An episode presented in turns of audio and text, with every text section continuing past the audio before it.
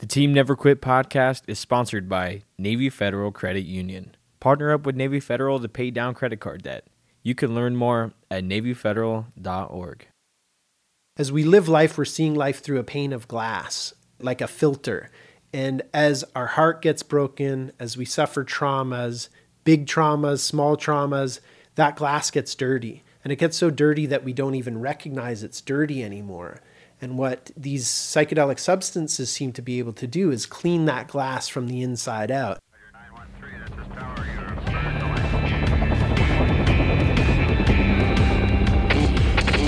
Never Quit. Never Quit. Never Quit Radio.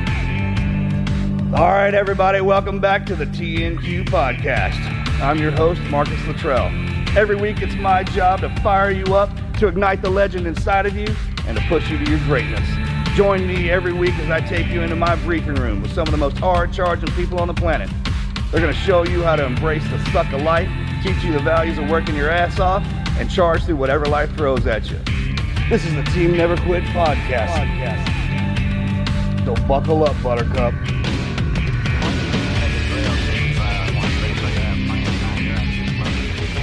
Alrighty, ladies and gentlemen, welcome back to another episode of Team Never Quit podcast. It is a beautiful day out here at Valhalla, and the sun is out and shining. Just so you know, we are posting on our social media apps, so stay up to date on uh, at Team Never Quit. And then let's kick it off with our Patreon question of the day, which is where would you recommend taking a kid on their first camping trip? Well, Axe just had our 11 year old, the fifth grade class, goes on a camping trip. Like the whole class, teachers and everything. They actually go in tents um, to a state park in Texas, four hours away from home, called Enchanted Rock. And they just did this last week. Grade five. Yeah, grade five. And Get them out there early. No kidding. We, I think I did that grade seven. did you? Yeah. So they go and it's a one night thing. They leave really early in the morning. They're supposed to hike when they get there, do all the camping things at night. They're supposed to hike the next day and then drive back in the afternoon. Well, they get there, they do their first hike, and then they get ready for bed and it starts storming. And then the lightning comes, and they said it looked like a movie. The lightning, they're up on top of this hill, like a domed hill, and the lightning is just coming from all sides. They said it, it was crazy. All of their stuff got soaked. Their the inside of their tents got soaked. Their sleeping bags and pillows and everything. And in the middle of the night, the teachers called it quits. Wow. And they had to pack up and drive the four hours home. Oh so Axe is not excited about his first camping trip in a tent. I I mean, Enchanted Rock may be great for some families, but for Axe's fifth grade, I'll it never was forget awful. that. He'll never forget I'll it. never forget it. That I think my- the lessons there, though, your first camping trip is maybe just someplace you can nicely drive in, set up near a lake, Nice nice little fire pit, Right there. You know, p- some other campers around. Or maybe even in the But the cabins, backyard. those cabin lakes, Yeah. kind of camping trip deals, those are great. I feel like the first one, when Hunter was little, I set up tents in the backyard, like in the very mm-hmm. back of the backyard. Do and that for birthdays. It was the his- starter starter. If you're if you're real, real real technical, you just build a tent in the house first. Yeah, a fort. Right? Yeah. Yeah. Fort, start with a fort with Yeah. the blankets, and then you kind of slowly get them out the door and down the road. yeah, I'm they're from I'm from Canada. We did igloos. Like I remember somebody's dad doing us this crazy, like it was warm inside, and we stayed overnight in that thing. In the one real night. Yeah. igloo. Yeah, it was not not as cool as an Eskimo's igloo, I don't think, but I think it was a, a p- pile of snow that had been there because of clearing the driveway or something, and dug it in. And it was Oh my gosh, that's cool. Yeah. I've never been in an igloo. I feel like anywhere in, the, in one of our national forests, Mm-hmm. on a definitely next to water, on, a- on a river where you could do some fishing or, with the campfire, and then you can you know get out early. I remember my dad; we would go camping a, a lot. That was the thing. It's the best sleeping you'll have. Yeah. it's camping. Mm-hmm. If you need to sleep, go for a camp. Yeah. For no other reason than to get out there to get to get some rest. Because for whatever reason, it works like that. Yeah.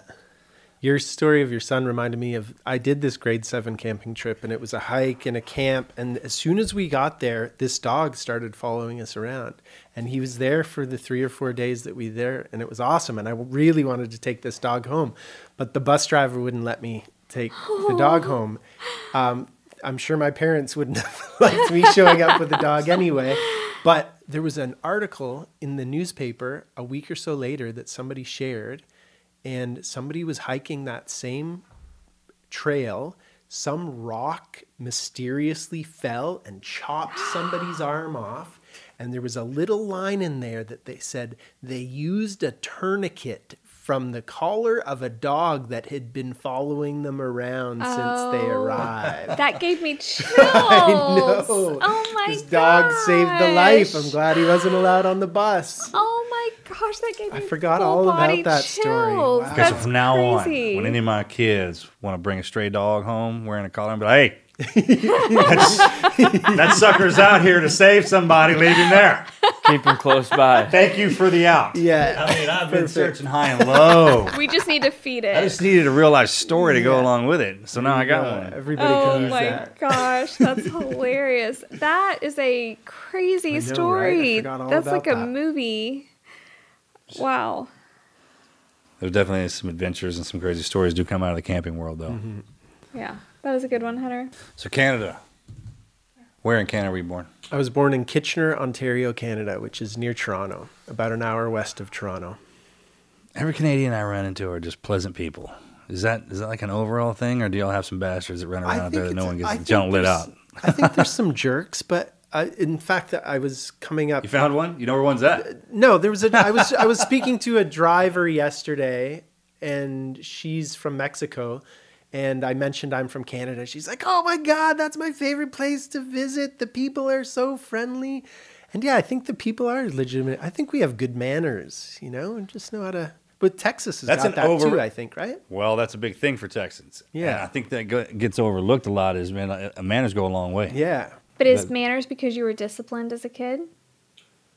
Um, at least to have good manners. Yeah. Yeah, I don't. Yeah, I wasn't. I got my spankings, but Yeah. probably not for bad manners. But I feel like manners go hand in hand with discipline. Yeah. At least having a guideline of discipline. If you don't have any kind of discipline, the kid never has manners. Well, you're have a guideline. There's gonna be a guideline put in that thing. Mm-hmm. Which one you want? yeah. Yeah. That's that's how you have to look at that. Especially in the beginning, I was watching something the other day. They were talking about AI, and one of the guys was talking about how much time and effort they got to put into training it. And then I heard somebody say the other day, "Do you do you take the time to teach your kids how to share? Like that that's like a skill set you have to teach somebody." Mm-hmm. I never thought about it like that. I thought that was kind of like you just. But if you're going to break something down, you need to put as much time and effort into your kids as you do AI or if anything that has to be trained. And breaking it down, you see those. It's like looking at a well-disciplined dog, like a canine, right? When they sit up straight and they're just kind of focused on, then you see the one that doesn't. You can tell everyone loves how sharp that looks mm-hmm. Right. when you see that. And that's well, I think that's a, so people are fascinated with the military because when they when they when they close and then they come into ranks, when y'all see us do that, that's something. It changes everything. Like you can see us mill about, man, but when we sharp up in the ranks, that's a whole different ballgame. And then you guys carry that with you afterwards. Afterwards, yeah, that's I've, In working with military guys, I've heard a few people come through because they come in in groups and they've all picked each other out before they've even met. Oh, like yeah. they've scoped it up. They know everybody that's been in the military just by eye in the room. And with our generation, it's it's really prevalent because our the war we were fighting was against a ghost. So you actually had to look at everybody and understand how they walk. Like bad people walk a certain way, they'll act a certain way. So like we really have to study study each other. Wow. It, it was by default that happened to us. I don't. That wasn't really part of our training. Some of us have got that training, but actually, in life did that that to us. So when we when you're around us, that's right. Yeah. And we speak a different freaking language. I mean, we could sit there and have a conversation. acronyms, yeah, man. absolutely. Oh, we could sit there and have a conversation that everyone will understand, but we're actually talking to each other, saying something different. It's Yeah. crazy. It's awesome. No, I yeah, I don't understand the acronyms. It's nuts, The right? acronyms is crazy. I've I've picked up a few, but Oh, you get better with it, man. You can't help it. It's just, it's just like with anything else. It's like you you'll be sitting next to us, and what normally happens and why you remember something is it'll be an event. It'll make you laugh. If you laugh at something when you correlate it with that verbiage, then that's how it gets Yeah. set in. That's probably where most military terms come from. So did you have a big family in Canada? Uh, my parents are still married. Um, Congrat- that's a big deal. It is, Congratulations, yeah. right? It's in fact, it's my mother's seventieth birthday is coming up next Aw. week, and we're doing. Uh, this probably this won't air before she. So I surprise mom in case you do see this soon. But um, we're doing. My sister asked me, and her husband's going to do it, and she has four kids, and we're all going to record like little snippets of things, seventy things that we love about my mother, and they're going to edit it into one thing. Yeah. So love one sister, and uh, she now lives in Australia. She's married to a Great wonderful country. guy. It is a great country. Great place. Is he Australian? Yeah, he's Oh, Australian. yeah, they good. met they met while she was at teachers college in Scotland. And uh, now she has four kids, three girls and a boy. So you got Canada and Australia. That's a stretch, man. Y'all's family reunions. Y'all meet in the middle somewhere, or what? What are we, We talking go back here? to Canada or we go to Australia. My parents came Good down lord, man. to visit me recently too, but haven't had the whole family down. That's a good time. I love Yeah. it down there. Yeah. Too too far away to visit, but man, Yeah, it was a really good upbringing. It was a great place to grow up. Um, it's a big city or country. it's a medium-sized suburb. Like town. Yeah, Towny? town. It's you know I think it's Kitchener and Waterloo. I think while I was growing up, there was about three hundred thousand people total there. big. So Oh, that's pretty big. big. Yeah, Yeah. yeah, Right on. That's city. yeah. My grandpa was country, and he always called me a city boy. yeah, the 300 grams. That's a city. Yeah. You have a uh, what's it, like sports teams and stuff? No major sports teams. The Kitchener Rangers was the Hockey? hockey team. Hockey, yeah. though, right? Yeah, Hockey yeah, out the yeah. wazoo? Okay, Yeah, right. hockey out the wazoo. I didn't play too much hockey. I was a swimmer. Sorry. Freezing Cold up there, dude. What the hell are you even talking about? Indoors. In fact, one What of are the, you even talking about? I didn't the even know y'all had swimming up there. Are you even kidding me? One of the things I said about my mom in the video I shot is her getting me up at five in the morning, freezing cold outside, colder than freezing, taking me to a pool so I could get in and do swim practice that I didn't want to do. An So indoor she- pool, right? Oh, Yeah, well, an indoor the, the water Okay. probably felt Yeah, good yeah. when you got in if it's freezing outside. I don't know, man. That- Yeah, you're right. No, I No, never I don't There's think something did. about having to take your clothes off, Oh, even if you're inside freaking- when it's freaking cold outside. Hats off to the swimmers. I know. Like that's that sport in particular, getting up early like that just to go get in that cold out. 'cause it's always 72 degrees, which is not pleasant in the morning when you're, dude. Yeah, yeah. That's a, that's a hard hard path. It wasn't good. Um, not good. Not no. but I was I was pretty good. I was a pretty good swimmer. I've always kind of gravitated towards water sports. I'm a not very good surfer, but always wanted to Really? learn how to surf and then learned how. Yeah. I just don't practice enough now. Well, that yeah. Yeah. I spent 4 months in Costa Rica in 2005. to They got a good break down there, Yeah, and it's warm. and it's warm. yeah. How about that? Yeah. Same way with Hawaii, but they're just real particular about their breaks there. Yeah. Uh, brothers, sisters, siblings. Um, Yeah, one sister, The sister two Australia. two school years younger, almost three actual years younger. Incredible person. We're very good friends. Her whole family is amazing. Love them very much. Um, really kind of untraumatic childhood. You know, kudos to my parents. It was Which they do what? My dad is a mechanic who then owned he was a service manager at a ford dealership and then owned his own shop uh, it was a fuel injection shop kw fuel injection. So he was the boss of that shop and sold that and it was a suc- successful business. My mom's incredible. She's a registered nurse who then put herself back into school to get her master's almost all by correspondence. So that's a memory I have of my mother is her just sitting there working on these papers at the kitchen table for years and years. Got her master's, became a nurse practitioner. Um, Oh, wow. Worked at the same hospital her whole life. Retired and now still works at that same Oh my hospital. gosh, Went back? really? Just Yeah, a few a few days a week because she's so valued and and she needs the money to pay to bring families back and forth from Australia. yeah. No her kid, see- right? Oh my god. No. For her to see her So do you tinker grandkids. on? Do you know how to tinker on cars and stuff like that? Did you learn how to do that, or was that? It's just- funny. My dad is. That's the only reason I asked because pops was. yeah, kinda- my dad's a mechanical genius. Like he can fix everything, and I didn't pick up very much because he just one? did it. I held the flashlight, but I didn't pay attention. Yeah. but every my my the love of my life, Brianna, she is uh, continuously amazed when I actually can fix things. Which there's there's a few, few things I picked up for sure. Yeah, okay, because you know guy code. If something goes wrong with the car, you automatically lift the hood. You get out. You even gotta- if you don't even know, if you don't know what the hell you're doing. yeah, Just look at it. Then you look at it and you be like, okay, try it. and then you come back in and then you wiggle something. Yeah. And then you're like, okay, Try try, it it, right? But then there's the guys. I passed one the other day taking the kids to jiu-jitsu, man. Old boy was sitting up in in the freaking engine uh, compartment, ass hanging out with the crack, dude. No. You know, he's just going to work in there. Some guys can just once they know how it works, they can Yeah. just do it. yeah. It- It's amazing. It's like the guys who can do math. It's man, man, Yeah. they just got it. like I grew up, the car never went to a mechanic. We never, Never, had a right? Yeah, yeah. We never had an elec electrician. And my dad would do that for all his friends. Everybody would call Gord whenever something needed to be fixed. What was his name? Gord Millar. Yeah. See, yeah, that's one of them helpful names too. Yeah, exactly. You know what I'm talking about? I think in your crew, you need to have one of those guys. Yeah, you do. Like there's certain names with certain guys, and certain guys have those skill sets. You're like, man, you know, you just got to have him because he loves to fix something.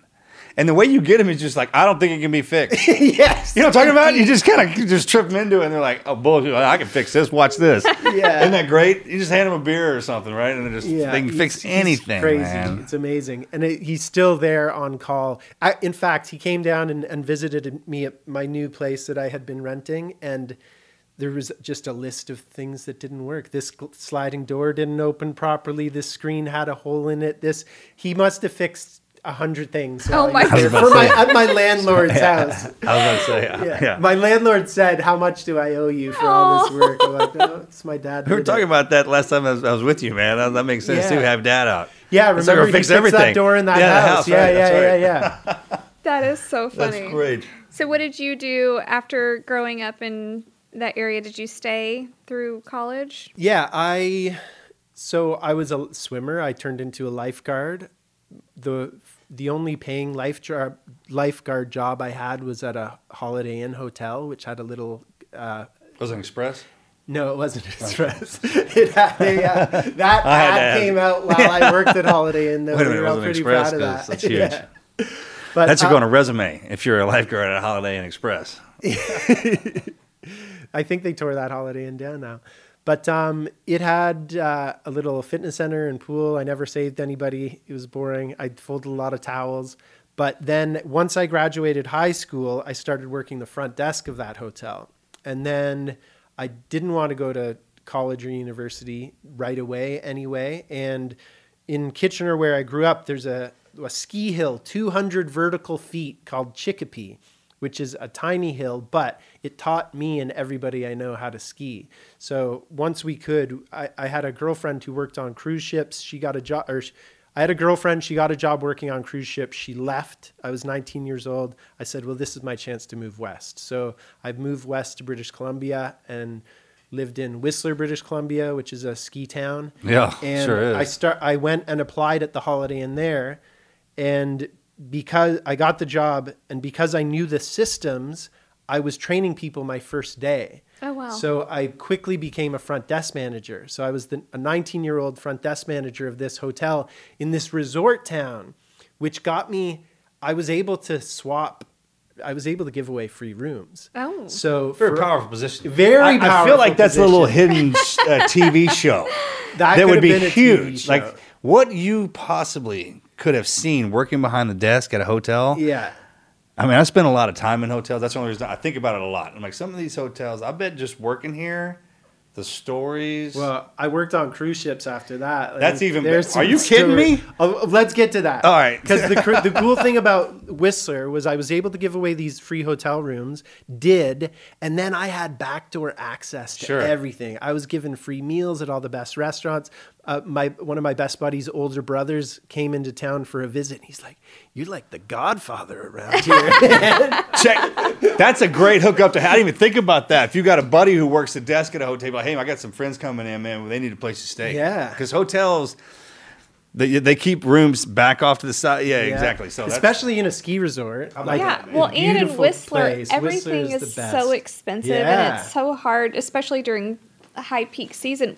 I actually took Hunter for his third, what was it, twelfth birthday or something, It, it was around there. uh, to Whistler. be more specific, man. If you had a great upbringing. Wow. I Yeah. think, it- I think Yeah, I might have got the microphone been- over here. yeah. May's all grown We've up now. We had a badass childhood. And it was packed. It was so hard to get a hotel room Yeah. because we were going during spring break. So it was just impossible to get a room. You had to pay out the wazoo. Yeah, it was good times. I'd, Freaking I'd always son. schedule myself for after three o'clock, so I would ski all morning and then ski into work. Basically, Oh my gosh, what a life. yeah, it was good. It was wasn't really good for the liver. I, f- I feel like at that at that age though, your liver is is Totally, totally ready Yeah. for that though. Yeah, I think it's, was it's fine. prepared for it at a Yeah. certain time for a certain Yeah.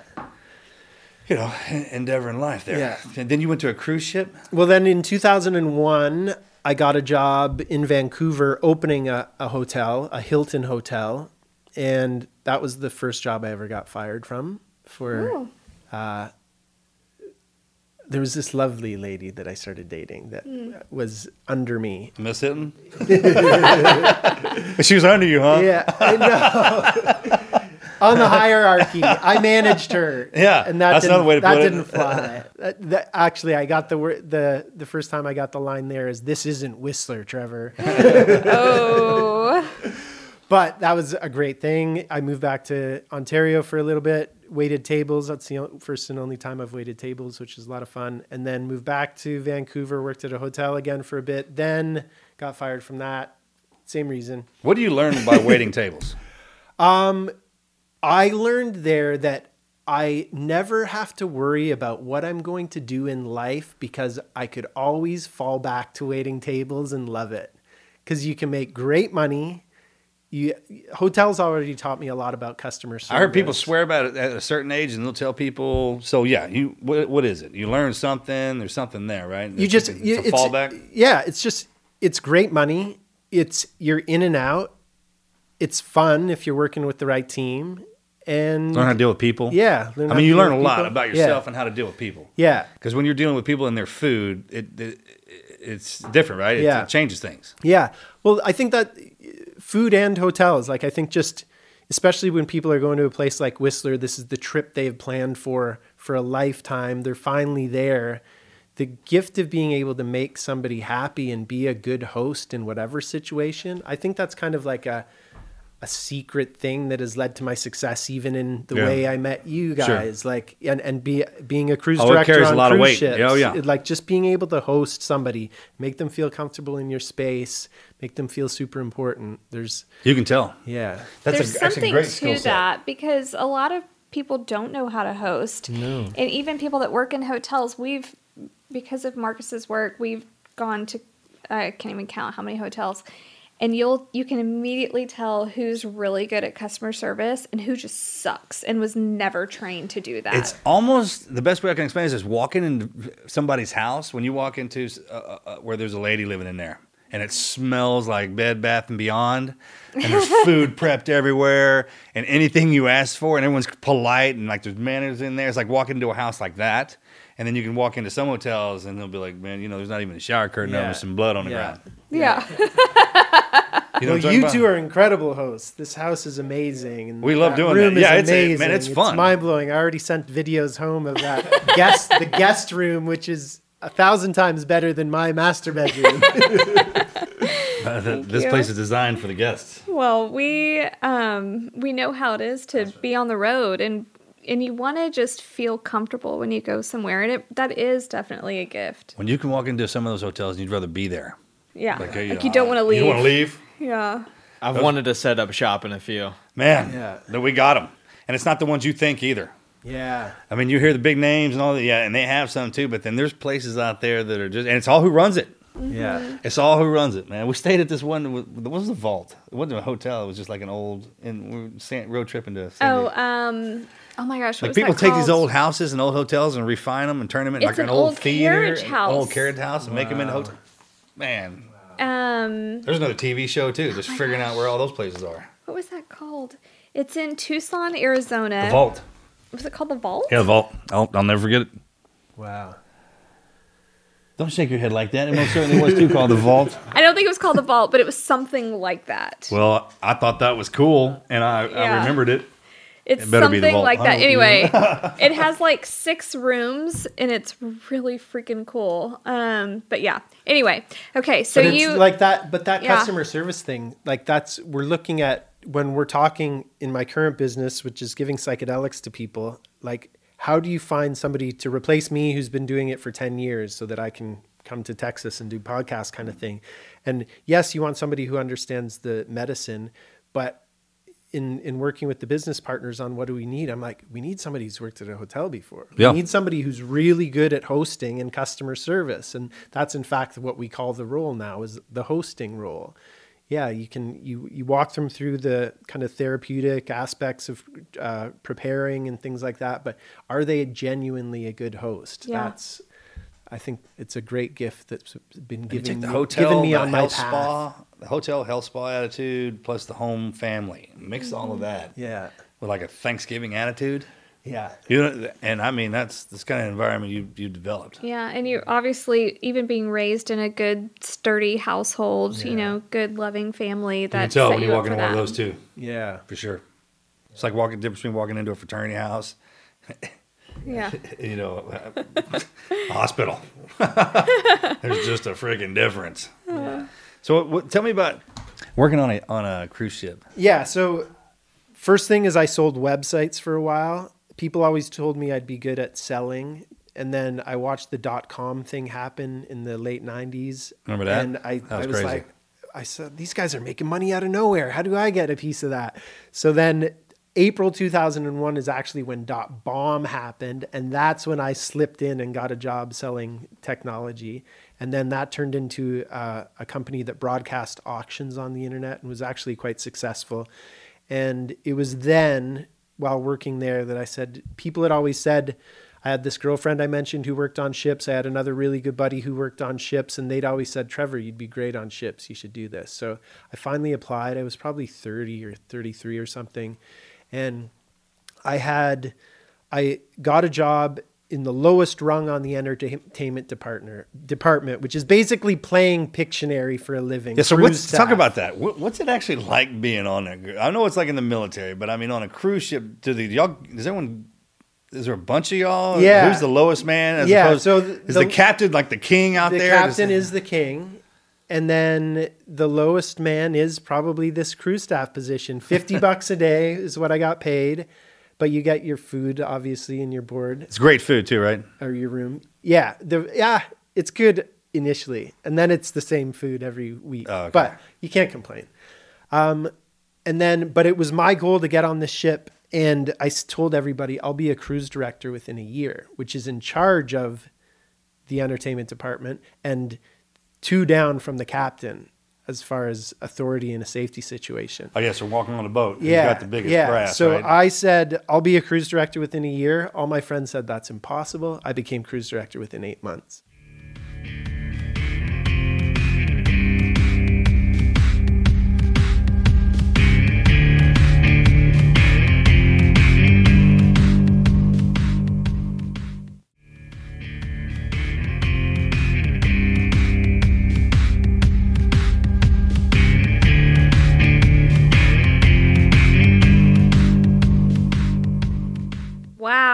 That was a good gig.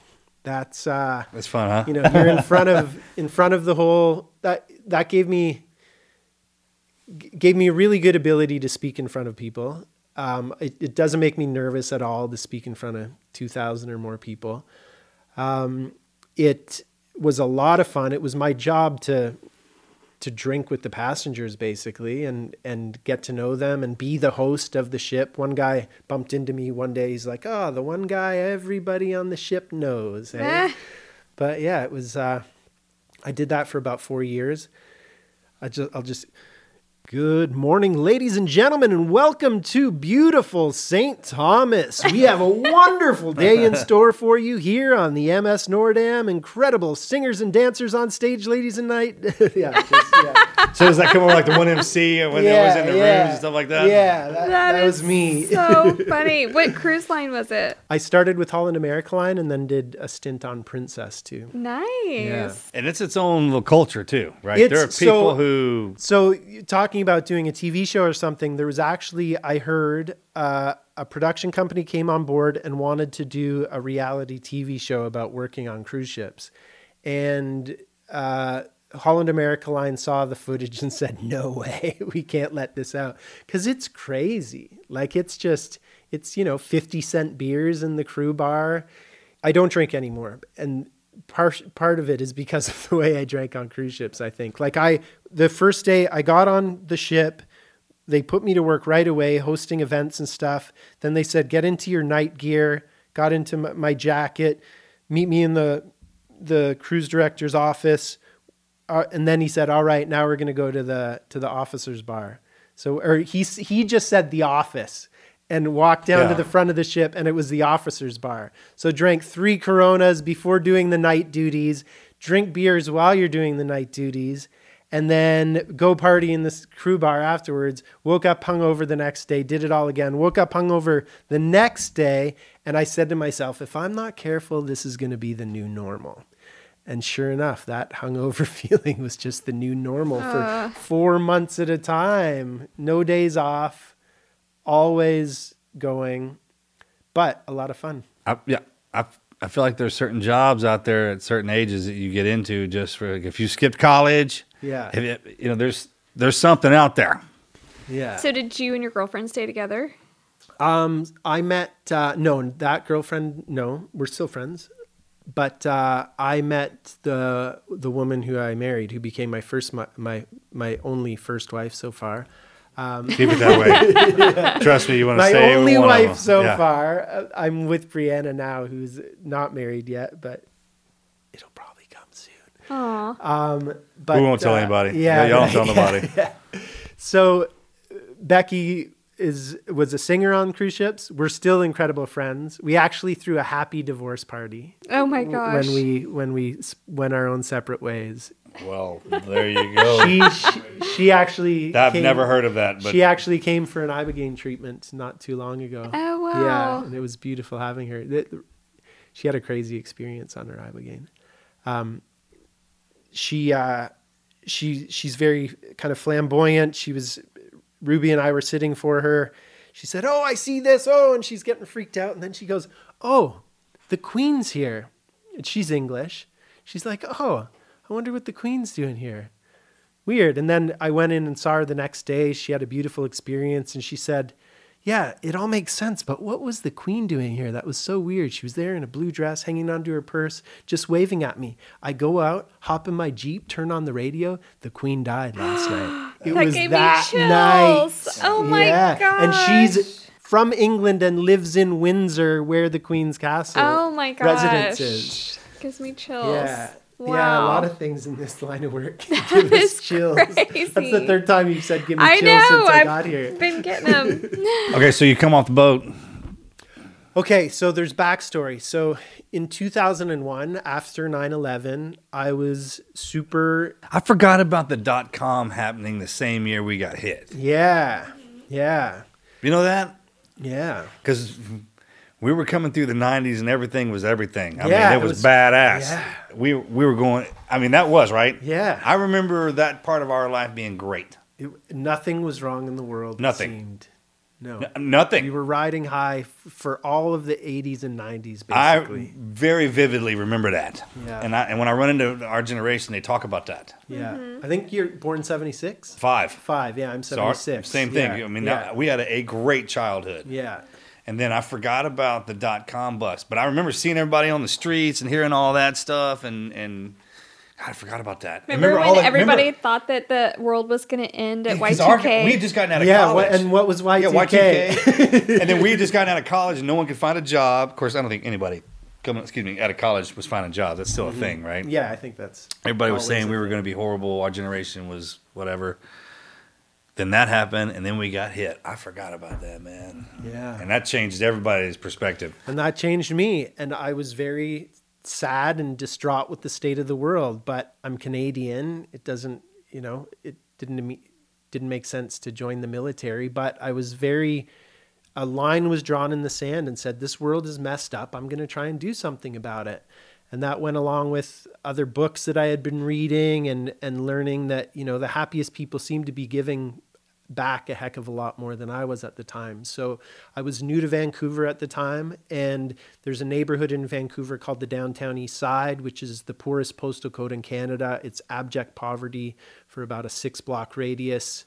Um, eh, driving through there, it's it's like driving through you know as areas of San Francisco kind of thing, but just you know tent cities and and abject drug use. It's a lot worse now than it was then. But I always had compassion for people who who use drugs. I had used drugs growing up and felt that you know kudos to my parents. I didn't have any traumatic childhood I was self medicating with. And my mother was always very adamant about addiction. She's like, don't do that, you'll get addicted. Don't do that, you'll get addicted. So I kind of kept everything at a relatively safe distance, but always had compassion for people who fell a little deeper. And I just started looking at how I might be able to help that neighborhood and how I could give back. So I volunteered down there a little bit, but essentially it turned into about a 10 year project where I just went down when I could. I knew I had no true skills to offer the situation. Like I didn't go to school for whatever, social work, whatever, but I thought maybe that would be an asset. Maybe I'd be able to find a new way to help. And in 2005, right after I got off cruise ships, oh no, that was 2000 and, 2005, before I went on cruise ships, um, the tech company I worked for, I sold some stock options at a good time, had a bit of money went to Costa Rica for four months, learned how to surf, came back and said, I'm going to do what I can to help the downtown, downtown east side. So I actually moved in down there, really dug into for a month. I, I lasted a month. Um, really tried to dig in to see what could be done. Uh, made contact then with VANDU, which is the Vancouver Area Network of Drug Users, and saw what harm reduction could do and learned a lot in that period, but then ran out of money, got the job on cruise ships, got married, moved back to Vancouver. And once I had a job and was a bit stable again, started looking at how I could help the downtown east side again. So the lady who started VANDU is a woman by the name of Ann Livingston. She's kind of a legend down there as far as the amazing thing that she's pulled off, things that she's pulled off. And I arranged a meeting with her. And during that meeting, with her, which she graciously took, and we chatted for about three hours. And I basically said, "Look, I'm just looking at how I can give back. What do you think? What do you think the neighborhood needs? Is there anything I could offer?" And we didn't think very much in the first couple hours, but then there was a binder on the wall on a shelf just like the one behind you, and it said Ibogaine on it. And I said, "What about Ibogaine?" And she said, "Actually, I have people calling me for that all the time." and I had heard about it. Um, so my my experience with psychedelics started relatively early. I the first time I ever consumed LSD, I was 14 years old, and it was just it was I had you said to me that a year before that that that was going to happen, I would have said no. I was totally just say no to drugs. I was completely indoctrinated into that. But then um, a guy who made a lot of LSD in the 60s, Nick Sand. Um, he was running away from the law enforcement in the Bay Area and moved to Canada and set up shop in the mid 90s in Canada and made millions of hits of acid with a guy who's now a friend named Peter Vanderhayden. So that just ended up in my high school and in my hand and innocently on my way to a movie I took half of this. I was going to meet some friends, and that was my first experience with psychedelics. And it, I didn't, I had no idea. What was that even like? It was just kind of fun and nice. And the word I would use now that, that wouldn't have been available to me then is enlightening. Like it just felt as though I had no idea that there was a therapeutic component to psychedelics then, Not to interrupt you, but you said something to me earlier. What does psychedelic mean? Psychedelic means so psyche. If you look in the Oxford English Dictionary, the first definition is soul. The next set definition is mind. So we know the word psyche. Um, and then delic comes from the Greek delos, which means to manifest. So psychedelic actually means soul or mind manifesting. That's something like a mental which is the per- exercise. is which is exactly right? what it does, right? Yeah. It's a perfect word for it. It's got a lot Well, of if baggage. you know what it means. It's got a lot of right. baggage. That's right. But it's a perfect word for Sure. it. Yeah. And we're kind of in a time in our, our country right now where a lot of words have a lot of baggage. yeah. And I never understood what that meant. Yeah. Right? Until Yeah, you until until yeah. you're till you're attached to one. Yeah, right? And I because when people say it and they start talking about it, I was like, man, you know, there's there are things down here you can take to go have a fun time and do all that. Some of their stuff is not. Yeah. Well, in this new psychedelic renaissance, there are some people who are were very much responsible for that renaissance, and one of them is Rick Doblin, who's a friend of mine. He started MAPS, the Multidisciplinary Association of Psychedelic Studies. I served on the board of directors for MAPS Canada. Um, but in hearing stories from him, I think it was, but there were there were a bunch of them who were advancing psychedelics, and they actually had the conversation like, what word should we use? And they they knew that psychedelic had a lot of baggage, but they they went back to it and they said it's actually the best word. We It- just yeah. we just need to rebrand it, and that's what's happening now. So I experienced LSD at that age and um, didn't know about the potential therapeutic effects. But I remember saying to my buddies when we were taking it one day, I'm like, this is what adults have forgotten that has made the world so screwed up. So even though I didn't know about the therapeutic potential, the therapeutic potential was coming through nonetheless. Hmm. Mm-hmm. Did your friends take it too? Yeah. Did they have it? Yeah, that was my first time, and then there was just a bunch of it after that for a little while, and then it tapered off, and we didn't mm-hmm. anymore. But there were a couple summers there, uh, one summer in particular that was a lot of fun. Did anybody frankly. have any bad trips with it? you know, you can get into those kind of fearful feedback loops at certain points, but especially if you're around a lot of friends who love you, you can kind of pull somebody through that. Um, you know, as as I would I would say today within the context I work with psychedelics that you know there isn't really a bad trip. There's challenging situations, and can you learn from them? And what do they have to teach you? That's what it all is. Yeah, That's another one of those things. It's what people don't know how to explain something. They'll throw a term on it that that, that, that kind of suits it, but in, in reality, man, the way I explain something, the way you completely different. yeah, You know what I'm talking about? Like sometimes we'll be sitting there listening, and I was like, I hear what you're saying, and I even get it. I wouldn't explain it like that, but I completely understand what you're saying. And when when with with some of the deal, just the way that people come out of that. Mm-hmm. And then when you hear people say, "Look, I now when someone tells you they've been to hell on that stuff, and you know because you've been there, you're like, oh, I know what that is.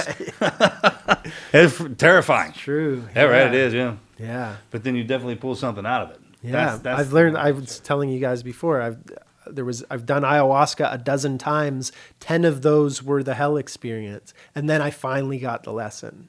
You know, but there was a lesson. I'd call every single one of those a bad trip.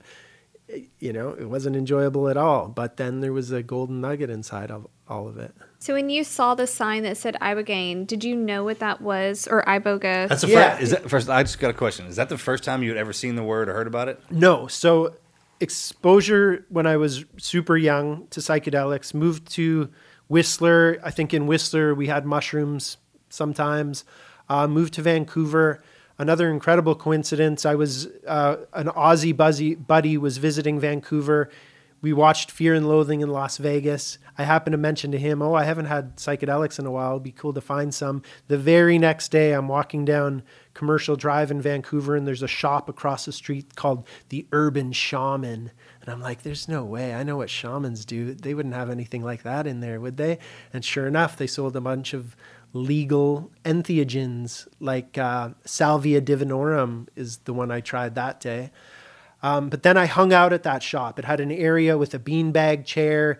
A lot of cool people came through. I actually became dear friends with the woman that owned it and became her roommate. She had a daughter that she wouldn't really trust anybody else to live there, but I lived there and we're all still super close. Um, then it was in that shop I first heard of Iboga. And I heard of Iboga, this African psychedelic that uh, I was poor at the time. It, it cost $500 for a dose and put you on a 24 hour long journey. I'm like, no way, I'm never trying that stuff, ironically. And I heard kind of just, had heard that it's good for drug addiction then, heard that it was good at getting people off heroin, but didn't really, it didn't really click. And then when I was sitting there in that room and I saw Ibogaine on the, bo- the wall, like, what about Ibogaine?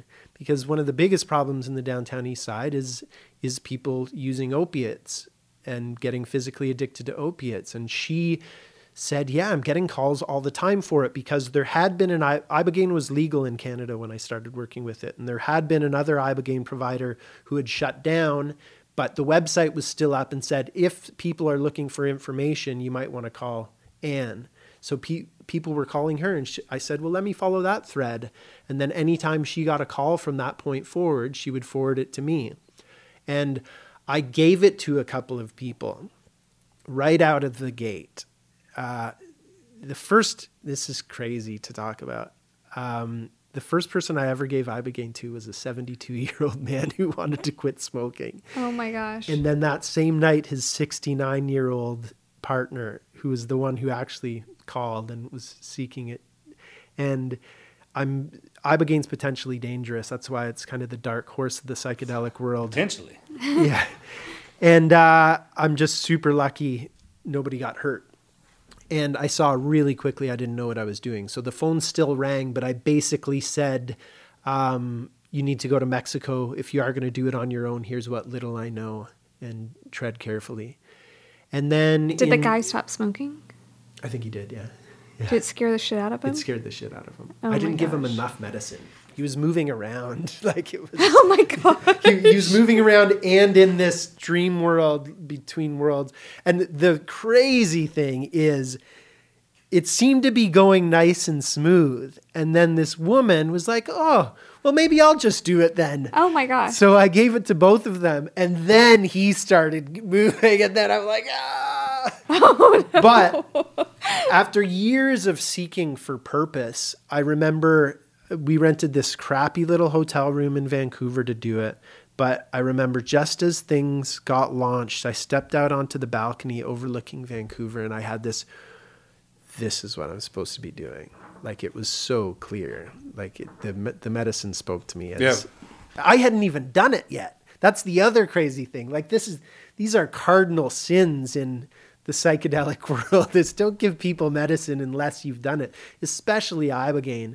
But then I um in 2012 I got a call from Ann Livingston, that same woman, and she said, "Hey, did you know there's an ibogaine providers conference in town?" And I didn't know, and she said, "Well, I put your name on the list as a provider. You should go down." So that is where I met Jonathan Dickinson, who was organizing that conference, and he's now my current business partner in what we're doing now. But um, I bought a T-shirt from him. I've still got that T-shirt. And I met a whole bunch of people who did know what they were doing with Ibogaine. And one of those guys became my business partner in my first business, giving Ibogaine Liberty Root Therapy Limited. Um, he had been to Mexico and apprenticed with people on how to give the medicine. Excuse me. And he, um, he, it was very clear that he wanted to work with the medicine. I wasn't so sure because of the experiences I had had, but um, he's. But I said when the phone rings the next time, let's see what we can do. So the phone rang. It was a father calling on behalf of his 28 year old and 32 year old sons, both addicted to heroin, and the 28 year old's girlfriend. And I we treated the 28 year old's um, one weekend, and then the 32 year old a couple weekends later. It went really well. We looked at each other. We said, "There's obviously a need for this," and uh, and we started. We found a house and dedicated it to towards giving people ibogaine to help them get off opiates. Ibogaine is the only substance we know of that you can take somebody who is in physical opiate withdrawal. So getting addicted to opiates is not like getting addicted to other substances. A, a lot most a lot of other substances there's just a uh, psychological addiction. With opiates, it's actually a physical addiction. So as you take opiates in, your own ability to produce endorphins, which is our natural opiates, that gets shut down. So if you don't take the opiate, then you don't have the painkiller in you. And there's a there's a pain to gravity, you know, that we don't notice because we all have endorphins taking away that pain. That's the best way I've ever heard it explained. Yeah, like the, there's life is painful. Life is painful. Yeah. As soon as you're born in here, there is a pressure. Yeah. And then you put weight on. Yes. You literally put weight on you, right? So uh, there, there is that too, and, I- and no one ever explains that part. Is the the opioids being jerked that away? Yeah. So you're walking Your body doesn't produce the endogenous opiates anymore. And then if you don't get those opiates from outside again, all of a sudden you feel the pain of gravity again. And it's painful. And it comes with flu like symptoms and and It's just the worst. Yeah. Is that what like people would describe fibromyalgia or something like that? Like a constant chronic pain that's really not for a specific reason? maybe Ibogaine's good for fibromyalgia, Okay. but I don't know. Like I hear just like the worst flu you've ever had. Mm. It's the worst. Yeah. Coming Oh, off of the opiates? worst. Yeah, Oh. coming off of opiates. After yeah. surgery, and you have to get on those, and you got to quit. I mean, it's like the, it's having the flu, and then the shakes, and the tremors, and there's these little aches and pains, and it's and the depression. the- yeah, and there's a roller coaster ride of all that, and it's a nonstop, Yeah. you know, nausea, and man, it's just it's the worst So for ibogaine days. was really discovered in the Western world. Um, the ability of to get people off opiates was a gentleman by the name of Howard Lotsof in 1962 in New York City. He was addicted to heroin. He was having lunch with a chemist friend who said, "Hey, you should try this." This ibogaine stuff, I've had it in my freezer for a while. Gave it to him. He tried it. He had no idea what he was getting in for. Um, basically, went on this horrific 24 hour journey, came out the other end, said, Wow, I'm never going to try that again. But then all of a sudden noticed this peace within him. And he's, he realized, Wow, I haven't wanted heroin the whole time I've been on this, nor do I want it now. So that's when its anti addictive properties were discovered. So that primarily what we did in Vancouver was treat people for opioid use disorder. We treated a few vets through that time as well. But we treated about 200 people from 2012 through until 2017. And then Health Canada changed the regulatory status of Ibogaine in Canada. So I wasn't able to legally work with it there. Why would they Since- change it if it was helping people? So it was actually wise because Ibogaine, the, the reason I was able to legally work with it is it, it was, and there was still a bit of gray area I was navigating for sure. But the reason it was, um, I was able to is because it was listed as a natural health product. And like vitamin C is a natural health product, ginkgo biloba, and a natural health product shouldn't be potentially dangerous. And Ibogaine is. So, well, enough of a key, just like vitamin C and aspirin and O2. yeah, I guess those could be too, right? it all, yeah, Yeah. everything. But uh, I Health think Canada, life is designed to kill us. it is, yeah. Well, the only true cause of death is birth. Know? Boom, right Yeah. there. You're, you're learning how to live. What you actually Yeah. coming in here to die. Yeah, exactly. Or actually, we start dying the minute you're born. So this is where you haven't experienced death. Yeah. It's just kind of stretched out. How about that? yeah, Let's do it that way. yeah. That's So they put it on. Instead, they put it on the prescription drug list. So mm. they didn't make it At illegal. what- what which category? Is cool. Just on the prescription drug list, but it has not gone through clinical trials yet. So it doesn't have a drug identifier would- number. how would you even- So you can't get it. You How would still you? can't yeah, you, I prescribe it. even imagine how they would do that. Yeah. Yeah. Well, yeah, there's some people working on clinical trials for Ibogaine. We'll see. Well, I can understand now because of, you know you got the testing and then there's the it always Yeah. the word of mouth, right? Yeah. The minute it helps somebody, starting with the doc.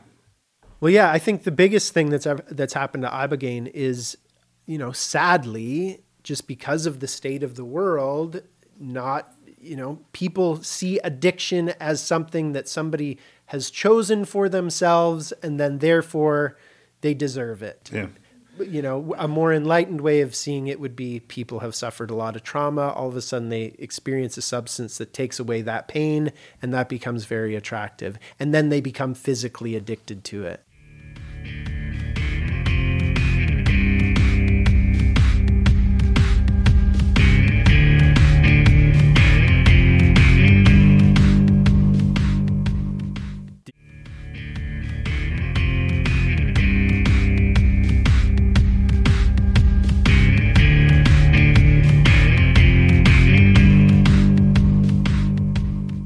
And then the, the, some of that stuff can grab you and get a hold of you. And there's people down here who are not designed for that kind of action. Yeah. They, they, they don't know how to fight back. Yeah, exactly. they just yeah, don't. Yeah, then it's not their yeah, fault. Yeah. that's not their fault. But for people to say that they just kind of haphazard, like, yeah, yeah. that's not how it works. Some some of- like I didn't I didn't have a choice. I got hurt, and then you get on it. Yeah. Right. Well, I mean, we for people that are listening, I mean, Marcus had multiple surgeries. The pain pills that were prescribed post surgery, that is what it became an addiction. Well, if I wouldn't take them, then I would always be in pain. I wouldn't heal. So the Yeah. doctor's like, "Got to take these to hold you down," and I can understand that cycle. I could also how how people who who who aren't injured who just take them for fun Mm-hmm. and they get on that suck that sucker. I was like, "Hey, man, it's tough." Yeah. Like I had to do that all the time, and it was an ass kicker. Right. But you would have never taken those if it weren't. No, and I was always the wanting to get off of them. That was the thing, man. It's just I- it was it's a never it was a cycle for me because then by the time I got off them, I'd have to have another surgery, so it started over for me. And then that's the other thing is in the uh, mid 90s, Purdue came out with OxyContin and marketed marketed it like crazy to doctors and said it was a non-addictive Really? painkiller. Yeah. Wow. Which they've been sued, and you know, I don't think Purdue's around anymore. But lots of, uh, I wonder if they're around anymore. But you know, that's how people get addicted. Is so many of these doctors were just shoving these in, in people's mouths Sure, without you can giving take any that- warning that yeah. it might be addictive. You can give it without that the ride. There's you can give that substance with you know just take the pain away. It won't give you that Yeah. calm. Yeah. I didn't know peop- that. But then people would crush it up, snort it. So yeah, and yeah, off the yeah. There's always something. But where I, where I was going is ibogaine is good for addiction. Sadly, people who are addicted to substances are not the highest priority of the whatever aspect of society decides. Soldiers, however, veterans, however, who are now finding that ibogaine is fixing We're ahead of the all, list. all the Yeah. pain of con of of conflict, everything that happened to them while they were deployed, uh, seems to be helping with traumatic brain injuries.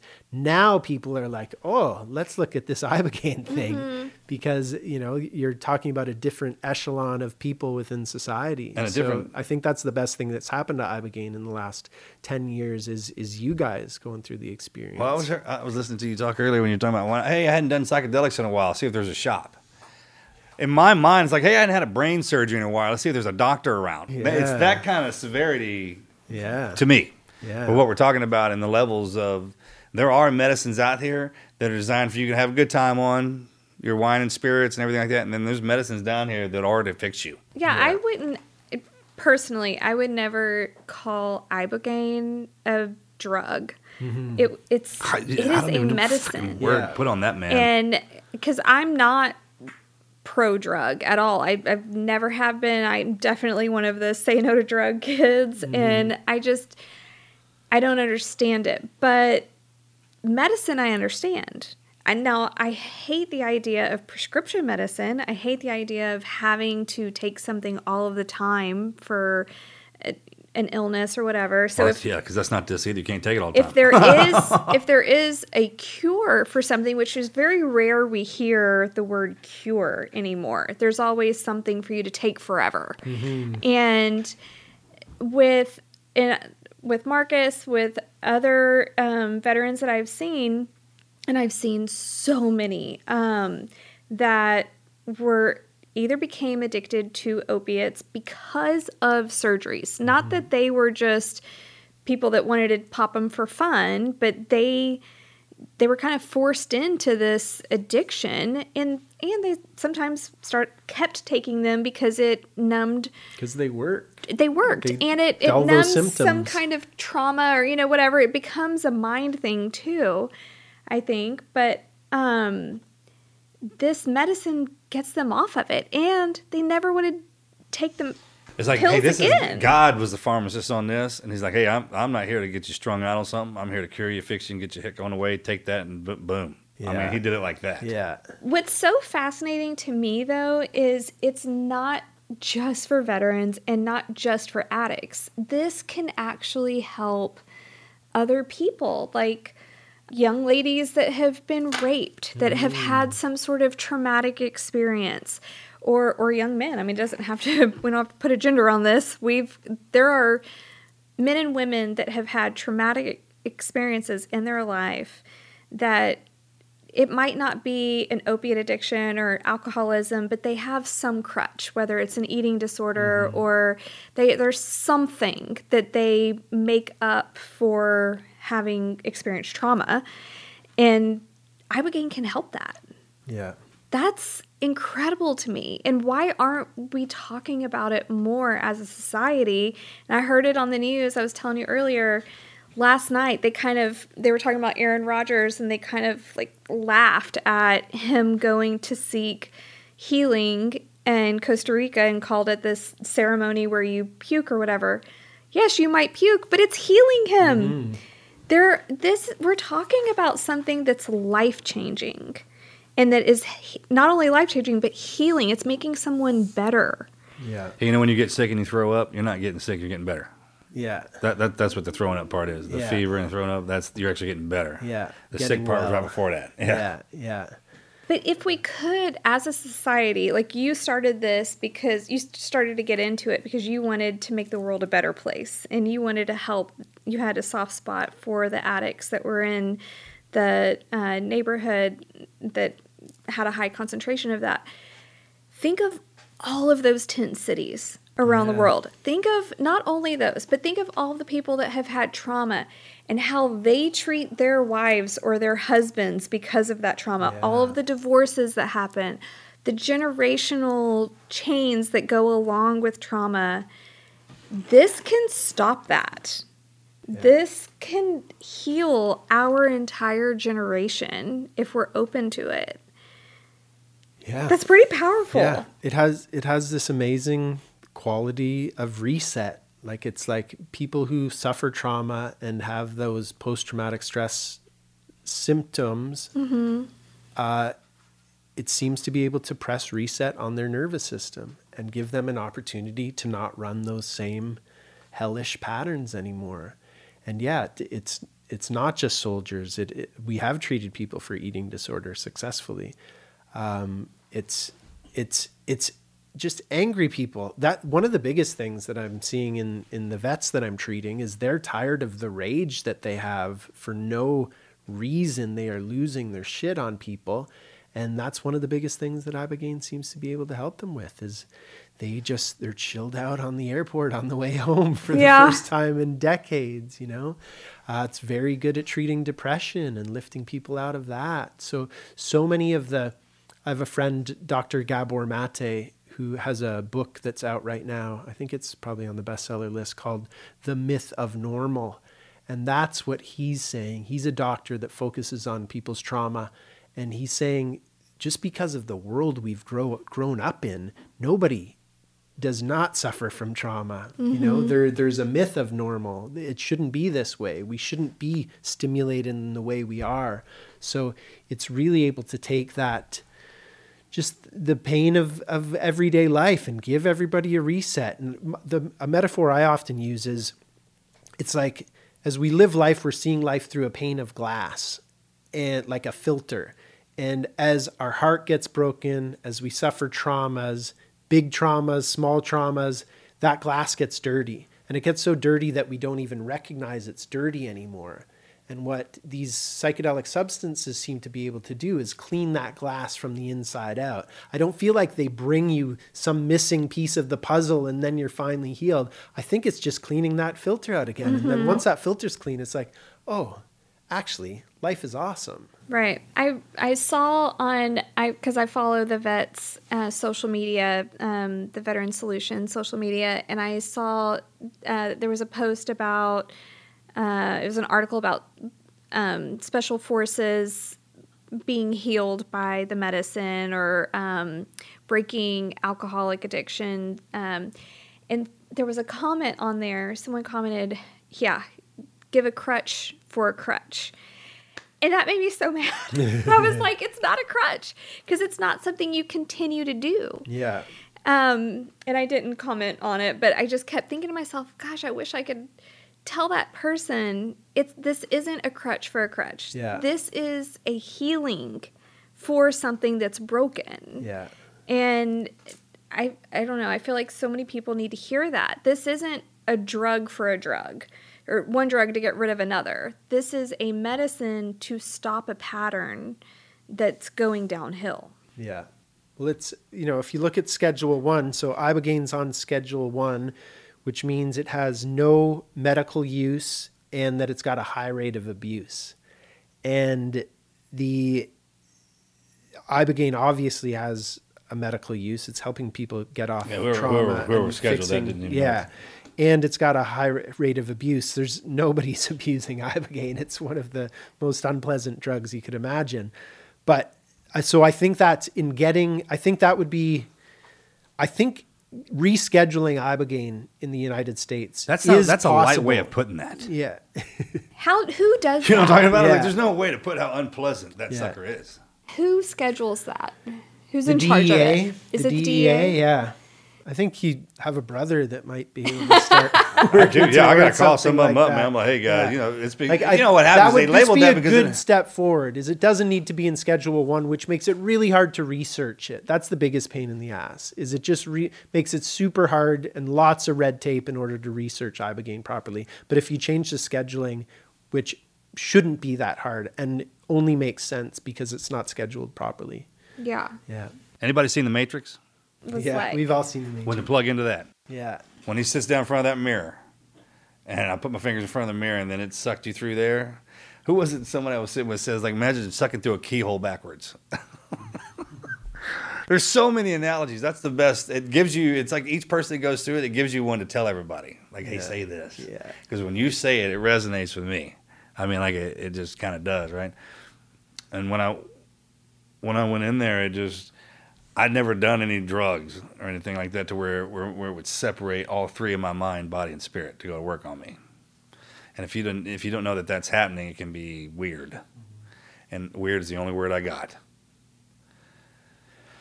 But then I, I, it's individual. Like I'm a fighter, so it had to grip my attention, and it got my. And the way you do that is to whip my ass real bad, and it did that to me, and so it got my respect and my attention. And uh, we were kind of talking about that earlier. It's like some people they'll act a certain way, and that's because an alpha's walked in, and when one of those suckers walk in, you know it, and that's what ibogaine is an alpha. you mean Did- physically it made you feel sick. It No, I, when not, you say not- whip your ass, like for someone that's never heard of this medicine or that has no idea, how how do you explain how you felt in that moment? Okay, so everyone knows my history and what I've been through in life. And when I tell you I get my ass whipped, it, it, it means getting thrown off a mountain, everybody dying. That's an ass whipping to me. So when I tell you this thing whipped my ass, it's equal to that. yeah. This is what it did to me. In every regard, mind, body, and spirit. And then To get my attention. at how like at what point did you come out of it where you were like, what the fuck did I just go through? it took me to all the way to the bottom. And the whole time it was weird. It's weird. I mean, I, I've never. I need to really think about how to explain it, because you know I'll have once I once it gives me the ability to explain in in that regard. I think it's so interesting, and this is something that we say to people: is that you know ibogaine has the potential to keep working on you and with you. It's like you come and do the medicine, and it's like a seed is planted, and then things start It grows. unfolding, and it's it's six months later that things are really interesting. You're in a completely different spot How about that? Yeah, you still are getting insights from it. How, how about that? Yeah, and you, You- more than just you- about anybody I've met. hey, when that when it gives you options, like when you're sitting there and a scenario presents itself, and then these options start running in your head of what what can go down, that's a different world altogether. It's the most magnificent. I, I, I was, I've studied, trained my whole life, and I don't, I can't, I can't explain what it's like having a teacher there with you at all times. But I mean, it's like you, you got to show respect. You got to do what it says. You got to when you when you said to me earlier, it's like, hey, I have a relationship with with it. I do. I never heard it put like that, but that's what that is. And uh, everybody who goes through it does that. It's like volunteering for a for a for something. Yeah. When you walk in there, and you don't have any idea what it is. That's why it's so important when they say, "Hey, man, what are your intentions?" I didn't understand what that was either until it, it, it put it in my head. It's like, okay, so when you were working security at the bars, like when I was bouncer at all these bars, and people would walk up to me.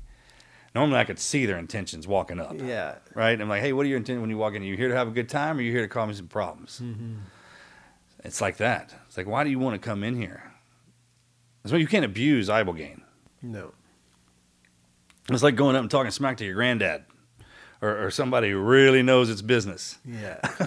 Because you think you know it. You you think you have a grip on what it, what this place is down here, but hmm. Yeah, that's one of the biggest uh, kind of ways I prepare people is you can't fight with this. You know, you. I, I've seen guys. Man, that I've was- treated a guy. It literally looked like he was wrestling. He was like he just was not allowing it to just take him. And I just went up to him and whispered, "I'm like, dude." Just let it win. Yeah. you know, don't don't do this to yourself. Yeah. That's when I see people suffer through ibogaine is when they're trying to make it stop before it's ready to stop. Otherwise, it's totally doable. And I- I feel like that's horrible marketing. Marcus Luttrell, who has gone through the worst thing a human being could ever go through, is comparing ibogaine to it. It's not.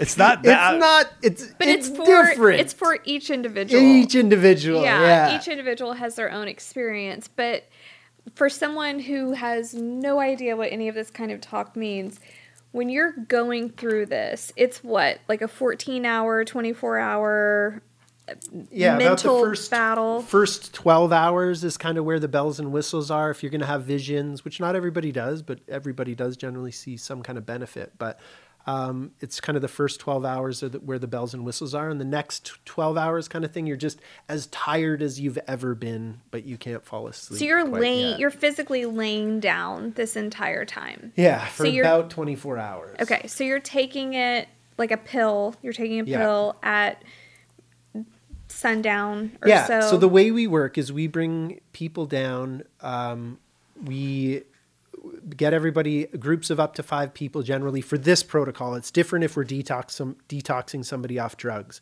but uh, for this protocol, we'll pick them up on a let's say a Monday. We do a traditional Mexican sweat lodge that day, a temazcal, which is a great way to kick off the week. Um, it's how warriors in in that tradition would prepare for battle. So I say there's three peaks this week. There's the first peak is the the temazcal. Then uh, the next day there's some breath work in the morning. It's great to connect with your breath before you do ibogaine. Um, some group work to to prepare. We've got an on-site therapist. Um, I'm generally there as well, and then some some food, kind of your last meal before the ibogaine at lunchtime. Some massage therapy in the afternoon. Then we start working with the medicine around eight o'clock that night, and it is with pills. Um, you don't feel it right away. It takes anywhere from an hour to three or four hours to really kick in. And then, and we've got an incredible medical staff that's on duty. So this is, as we've mentioned, it's potentially dangerous. So you get screened medically before you come in. We give EKGs upon arrival. Oh man, you're hooked up to monitors and blood. Yeah. I mean, you got IV. You got an IV freaking port O2 in. monitors. My, my other business uh, partner, Jose Nzunza, he's a paramedic providing ibogaine for the last uh, five years, ten years in total, five years with his own business, treated thousands of people, and he's really done more than anybody I know to really help reduce the level of danger to really up the safety measures. So we have at least a doctor, sometimes two, and then three or four paramedics on duty every night. But then everybody goes into the treatment room, you all get a mattress, and then you're basically going in for the journey at that point. what are the Inception. You seen the movie Inception? Yeah.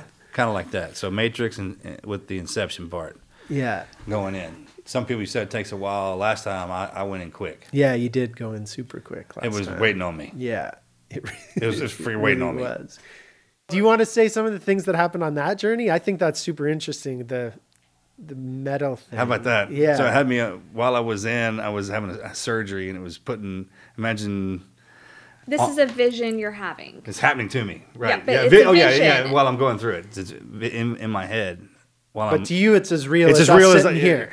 As, as, uh, as I'm right here. Right. Yeah. But for the person For, for listening, people who you're are not listening, yeah, this, actually I'm having. laying this is in my head, and Yeah. I'm in this surgery, and it's putting armor on me, like grafting into my skin inside of me instead of me wearing it, and it's heating me up. but in real life, it was heating me up. You were sweating buckets. and they were giving me all this stuff to calm my, my heart rate flew through the roof and they were just kind of trying to cool me down and, and then right when the surgery was over it went it went away so everything that i was reacting to in my well just just like the matrix yeah.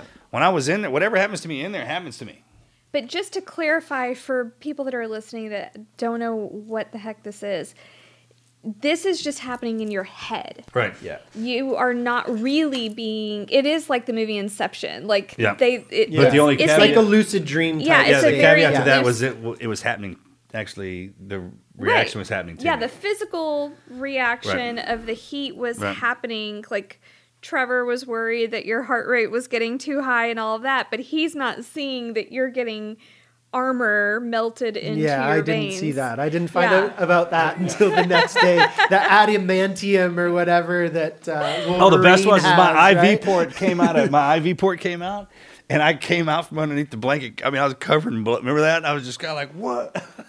like reborn.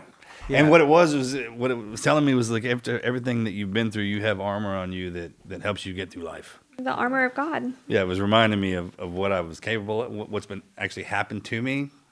Because you get so fast in life, you for, you can overlook it. You can overlook the wonderful things that scenarios that life throws at you and what it actually does to you because it'll put another one on you. And if you if they're stacked together so close, you can you can miss your good time. Yeah. You, you cannot understand what it is you're truly capable of if someone's not there to point it out. And that, that's what this does. It reminds me constantly. So, what are some of the things, medical things that would prevent someone from being able to do this? So the where the danger lies is um, ibogaine prolongs the QT interval of the heart rate, which is basically the space in between the top and the bottom chambers firing.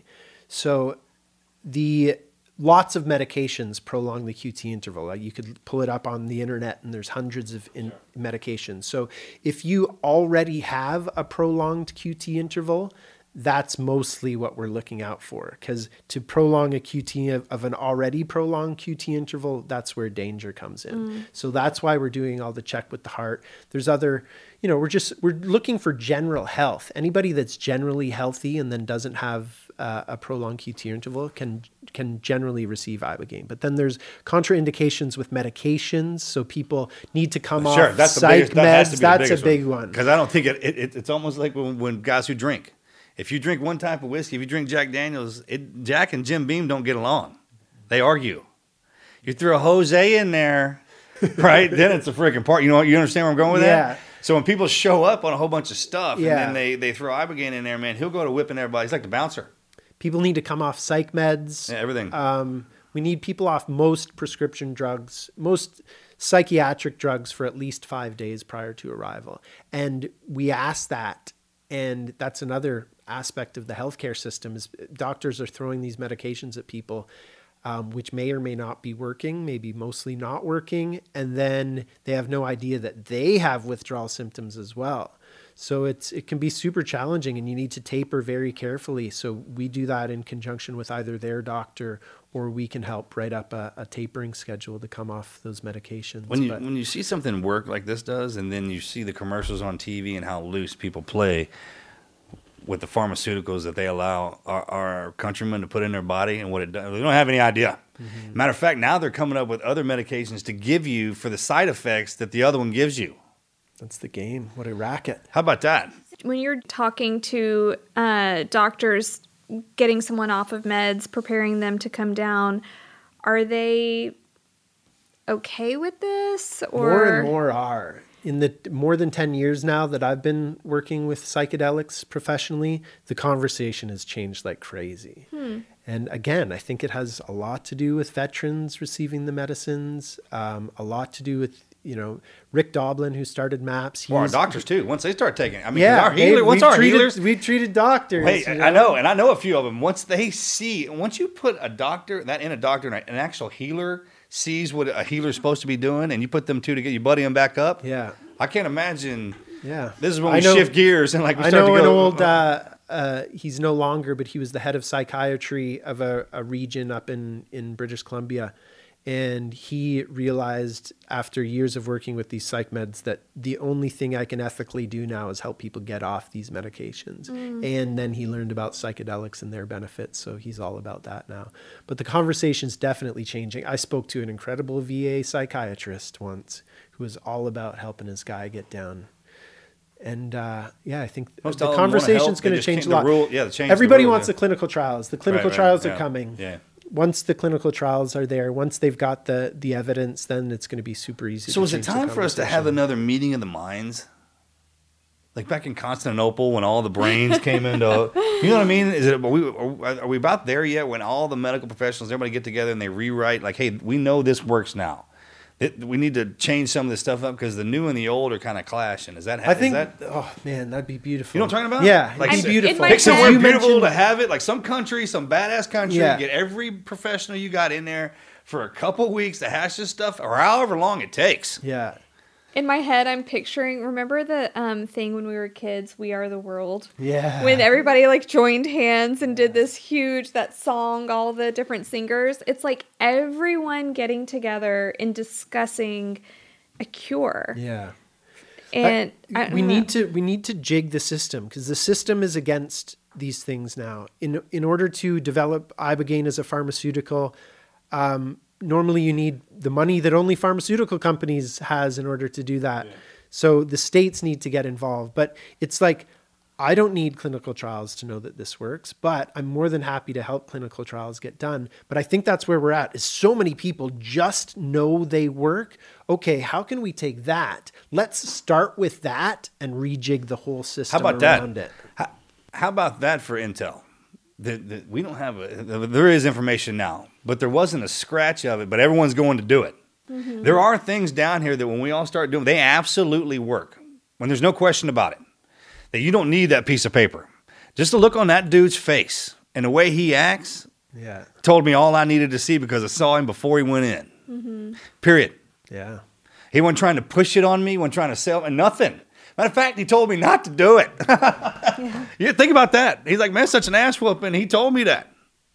Yeah. And when you when you got some when they're talking like that, then you're then people will listen. Yeah. And that's why even our docs, man, they're, a lot of time the system is designed to buck everything back out. But it's it don't if you look at it like that, yeah. But it's also the system.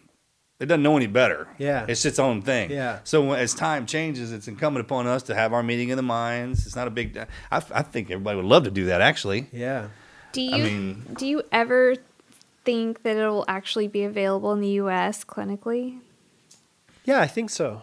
Um, there's multiple movements afoot. I think one of the big ones is the rescheduling, like we've talked about. I don't think that's an impossible thing to do. I think that's super low hanging fruit. Ibogaine obviously shouldn't be in Schedule One.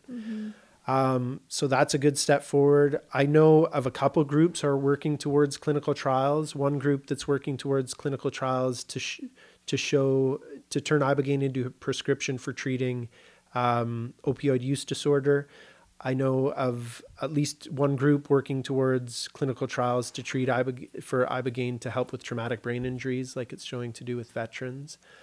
Once it's gone through the clinical trial process, then it will be available as a prescription. It's still got a long way to go. how tough But is that? how Because are you you gotta have gonna a do coach. that? How are you gonna do that? Because you gotta have a coach. You gotta have somebody walking you through that. It's I mean, huge. it's huge. Like even so, uh, Rick has taken MDMA through the clinical trial process for MDMA. It's gone MDMA plus therapy is will be a prescription within two to three years, three to four years within the states. But that alone, that's got therapy before the first dose, there the then the first dose, then therapy after the first dose, then a second dose, then more therapy. So it's going to be at least I've heard fifteen to twenty thousand dollars for that, which is still a bargain if you're actually fixing somebody's PTSD and they don't have to stay on antidepressants for the rest of their life or Yeah. whatever. afford But that, yeah. ibogaine's that times at least ten. Oh sure. right? Yeah. No. Right. Yeah. Ten. Yeah.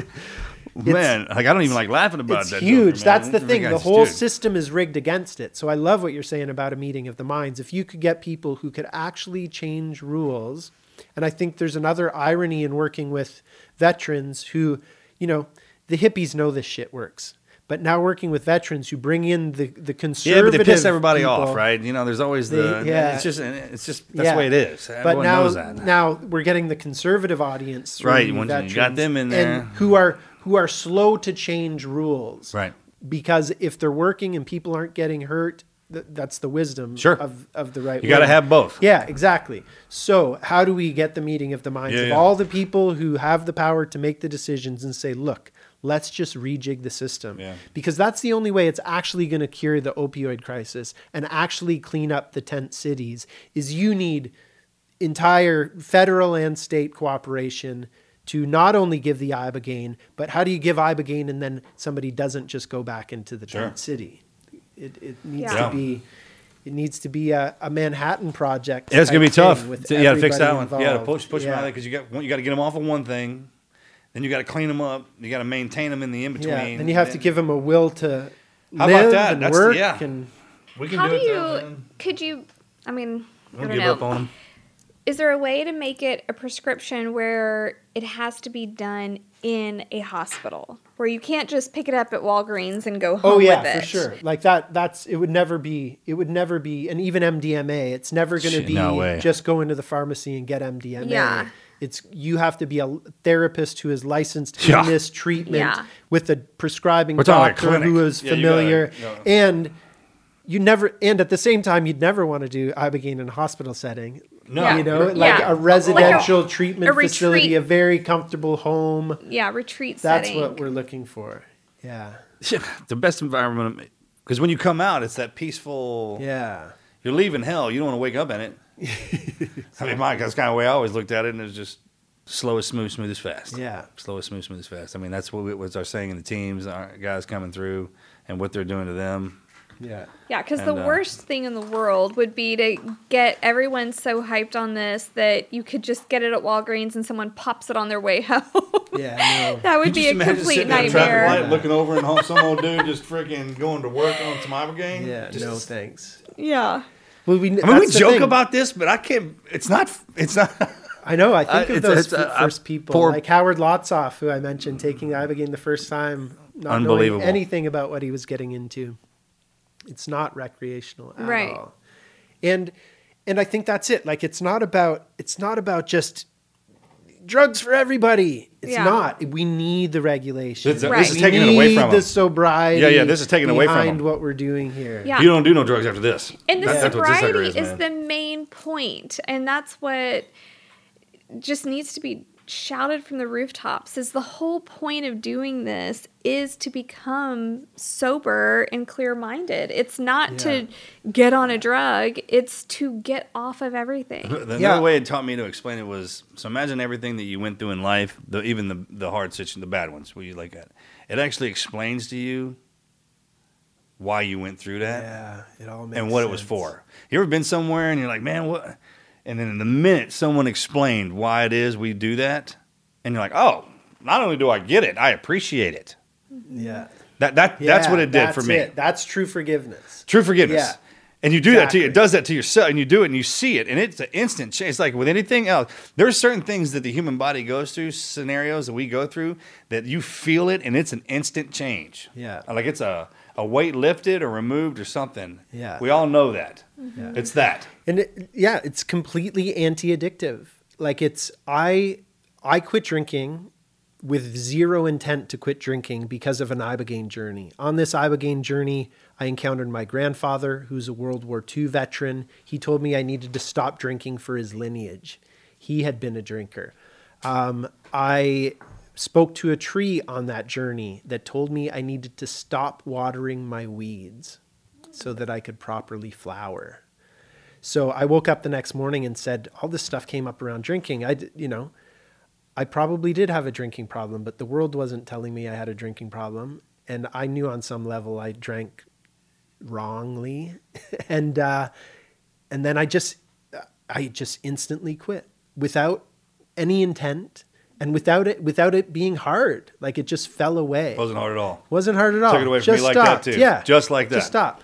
So so it does this with other substances as well. Like it it'll reset people on crystal methamphetamines. It'll like the problem if you've been addicted to something like crystal meth for a long time is if you take it away, it's hard to feel good about anything. Like you might watch the funniest show of your life, but you can't laugh and feel those same feel good chemicals because same thing, your your endogenous feel good chemicals have been obliterated. Ibogaine resets that. So normal life feels good again. Would you say that Ibogaine, you know, a lot of people, even a lot of veterans that come home, they feel like they've lost their purpose and they can't find it. Or even just, I mean, everyday people just feel like they don't have a purpose. They can't, they hate their nine to five, just monotonous work life or whatever. Would you say that Ibogaine tells you your purpose or gives you that feeling of of, of knowing of what to do or at least that everything's going to be okay I think it remedies that situation. Like I think that's one of the biggest thing working with the special forces vets is it's this operator syndrome. You've been go go go for 20 years and then all of a sudden you don't have that and you're asked to hold this baby. Like what's your purpose and and my anger isn't rewarded anymore. My violence isn't rewarded anymore. So and and we've we've worked with professional athletes as well, retired professional athletes. That same kind of thing. I've been go go go. I've had the brotherhood. Now that's gone. Ibogaine seems to remedy that, and I, I people may get direct messages as to what the purpose is, but I think it's more that what I mentioned before, just that cleaning of the glass from the inside out. It's just something that it does that enables you to say, actually, life is awesome. My purpose is everywhere. I, I can just be happy for no reason again. I don't need the adrenaline rush to be happy, or I don't need the, you know, I, I think it's got something to do with that. One thing I've noticed with Marcus and with um, other friends of his that have gone through is the ego death or the drama, you know, what other people are going through and that would typically make you mad. You know, he talked about my friend or something like that that would normally fire us up and, and make you upset. All that's gone away. It's like, okay, stop talking about whoever. Like, none of that matters. All of the ego is gone and stripped away.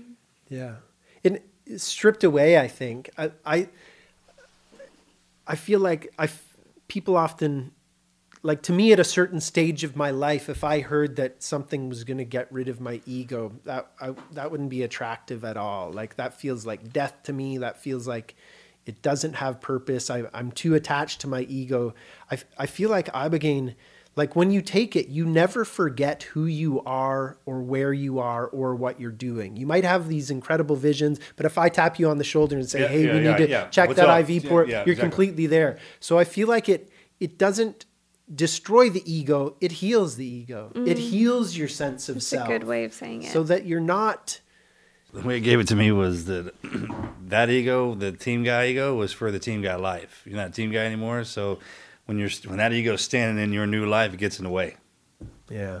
that was something I remember. How does bef- have the dad ego now? yeah, what I'm? Like the- Yeah, yeah, yeah, you got to yeah, yeah. switch, and the only way you can change is if the other one gets out of the way. So when they killed me, you know, I was, I know exactly where it's at, Yeah. bottom of the ocean. I know Yeah. exactly where he's at. Yeah. well, I remember when before you were going I don't down. say stuff like this. I'm like, he's at the bottom. He's like, what the hell are you talking about, Marcus? I'm like, yeah. So my ego is, that's where I keep it. the bottom of the ocean. Well, before he went down, he he had heard about the ego death and all of that, and I think it made him nervous. And he's like, you know, beating his chest, and I am who I am. You want me to be a? He would say stuff like that, and I'm like, no, I don't. You're not going to be. No matter what you take, you're never going to be that. It's never Yeah. going to make you a wuss or it's never going to make you not who you are. It's just going to help you find yourself. Yeah. I remember when that happened. Yeah. A lot of the guys have some good ones. Yeah, it happens. You can feel it. And you just come out of there. It's like the best feeling ever. Do you Yeah. feel like a weight has been lifted off of you? All yeah, out of me. Yeah. It was out of me. It's like I mean I know it's all like. No, I can't explain it yet. Yeah. I, I, I want to. Trust me, it's coming. I, I'll, I'll eventually get get how I want to say it, but when it's something so unique like that, because there's some things that that happens to all of us in there, right? How it happens is different, Yeah. but it's, it, it will happen. I thought that was was awesome. Yeah. yeah, it's different for everybody. There's some things like everybody gets a little ataxic, a little shaky when they take it.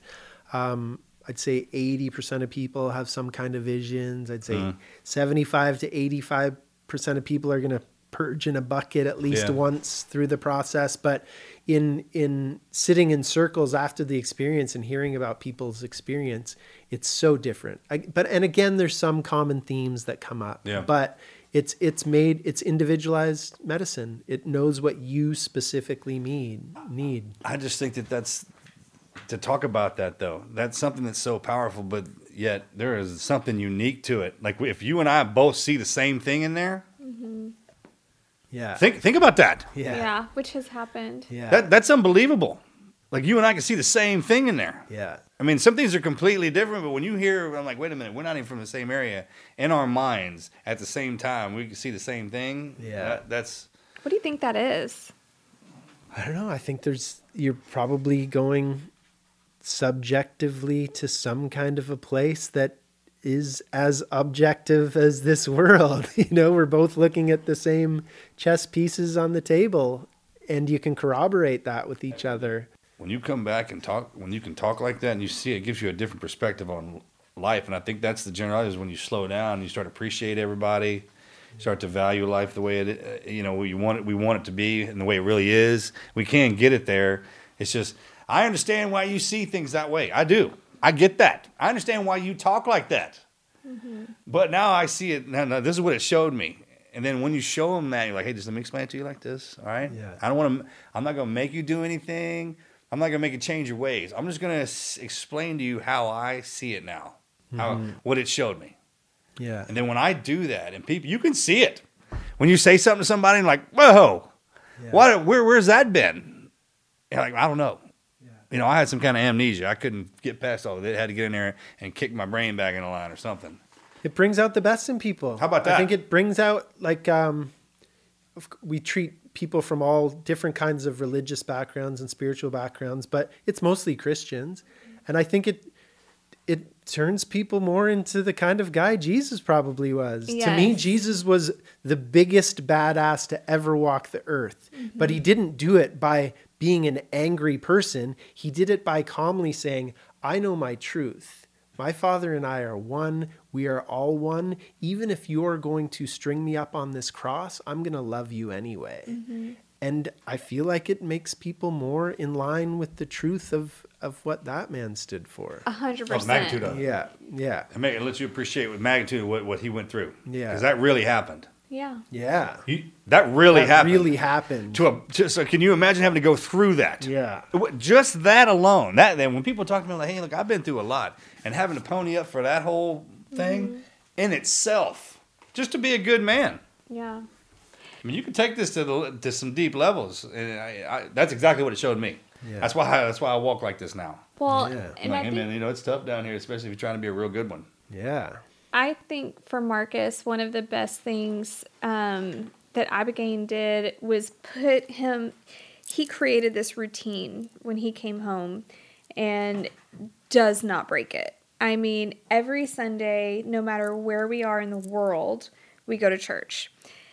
Every he volunteers at the food pan, the local food pantry in town. Like I didn't do it. It, did, it does this to me. but it's it's like what that's what ibogaine did to him it gave it created this pattern and routine instead of drinking or you know anything else instead of something that would take him down a bad path it took him down a path that brings him to light You want to talk about funny?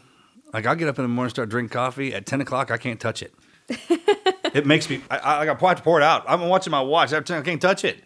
Yeah um, And it, it literally is like you can have this now, and this is a reason why we don't do this afterwards. He's like, it will. You will not eat after seven o'clock. If you do, I will purge you. Wow. And it does that to me. Well, what Like, about I- like you weren't? How you about that? Grew, you grew up Catholic. I did. You did not. I didn't grow up you with anything. Turned Catholic after taking After Ibogaine. it took me straight to the church. Yeah. The minute I got back, he's like, "This is what these are your rules." But let's, if you don't mind, it told you to learn Latin, dude, I have to learn Latin. Yeah, can you believe that? and you've learned And Latin. learned it. Yeah, I've learned Latin, and it makes Yeah. it easy for me because it's almost like I was supposed to read it. Mm-hmm. and then it, it, it, when I get done with one thing, it'll test me on something. I, Doesn't this sound bizarre? I know. This sounds so That's bizarre. why I wanted to get a bit of it out. But this is actually happening to me. I can't stop know. this. It's actually happening. I, I have to do this, and it, it make. I, I know that sounds crazy when I say that, but this is what it does to me. It's in like manifests itself into me, and it makes Makes you me the do best this. possible person How about you that? could be. if you let it. If you let it. let it, and if you Yeah, want if it. you want it to, it's not going to make you go against your will No, either. uh-uh, like uh, yeah. we were talking about earlier, somebody drank on the way in and then drank on the way out, and we're not really committed to the process. I'm a good all. soldier. for that kind. Of, yeah, It's the best way I, is what it tells me. It's like, Yeah. man, when I got told to do something, I would do it, and I would do it to the best of my ability, even if I would screw it up. And that's I do. But if I'm trying, then it gives me something, and I. I'm- Free just keep- will is always going to be there. Free will's it's always not there. going to take mess with it. free will Can't mess with it, away. yeah. If you want to be a raging asshole after Ibogaine, one hundred percent, Boom. you're going to be able to do that. yeah, oh, still. yeah. So for those people that are scared of going soft, it Yeah. doesn't make people soft. No. I'm sitting here talking to Marcus. Matter of fact, yeah. Luttrell. Yeah. It does it, you know, one of the least soft people on earth. I can I can see him. You know, I know it. It changed the way I look at people. It definitely changed the way he looks, and it it gives him perspective that he never saw before. Like ga- almost not empathy, but he can look at someone and say, "Okay, well, they have their own situation going on," and the not. minute, the minute Yeah. they gave me that door, It's I- really I, ran right through it. And once I saw that, I was like, okay, well, now what do you got? Show me something else. Because when you start seeing people's angles, yeah. it's the best. yeah. I mean, because the front angle you show me is always going to be your defense, your baddest side, and everything, Yeah. man. But I, can- I can get around that now. Yeah. What's interesting is post Ibogaine, he has had more flight cancellations and travel hiccups than he's ever had before. And I'm like, this has to ha- be at some sort of test. I don't I know tested all the what time. is going on, but it's not like everybody would believe either. It's different. and it's always coming home. It's never when he's on his way to work or anything like that. It's coming home. Flights get canceled or room wasn't booked or you know there's something that goes wrong and I'm like in my mind I'm getting ready for a a rage, but he handles it with Yeah. grace and And let's be honest, uh, because I've worked with people and their anger goes away. And then they call me three months later, said, Oh, I got angry again today. I'm like, Well, That's I've done normal. Ibogaine eight times. I get angry. man. you know, life happens. That's still. a test. Yeah. So the, the as you go, and progress, it teaches you in levels like in martial arts, like belt levels. Yeah. So the first test it gives you is like, oh, I kept my anger. It's like passing the first level on Mario or something. But then the next one comes in, and then it's like you're going through it, and there'll be a test, and it'll be tough to see if you lose your cool. If you lose your cool, it'll back you up, and it'll do it to you again. But if you pass it, it'll keep going. And then Yeah. the scenarios, like everyone thinks that, like uh, I don't, I don't lose my cool when everything falls apart. It's like the little stuff, right? Yeah, that's totally me It's the little Yeah, stuff. Right? It's like I, the 100%. flight got canceled, then my TV didn't work, then my credit card was declined, and then uh, you know I, my luggage got lost. you know, it's just like this Yeah. uh, where it's designed like you can tell someone's trying to piss me off. And when I start to see that, I'm okay. All right, all right, you know. And then if you know you're being tested, see, it becomes a joke. It becomes Yeah. a game. Yeah. And once I started to see that, I would back up. I was like, okay, life life test. Yeah. And then the the next test is all right, I did get anger angry. Can I not kick my own ass? Yeah, for right. it? Yeah, You exactly, Can I, I- just forgive myself for being a human being? I say that too. At the end of it, I was like, you know what? I kept my cool, but I got a little upset. Yeah. I, I still kind of want to want to do that, and it's just it's it's with pressure. It's like learning your tolerance, your balance. We talked about it. Yeah. Your balance. So the only way to ru- truly balance you out is to put you in those scenarios. Yeah. That's it, and it does that. Yeah. It does that to me.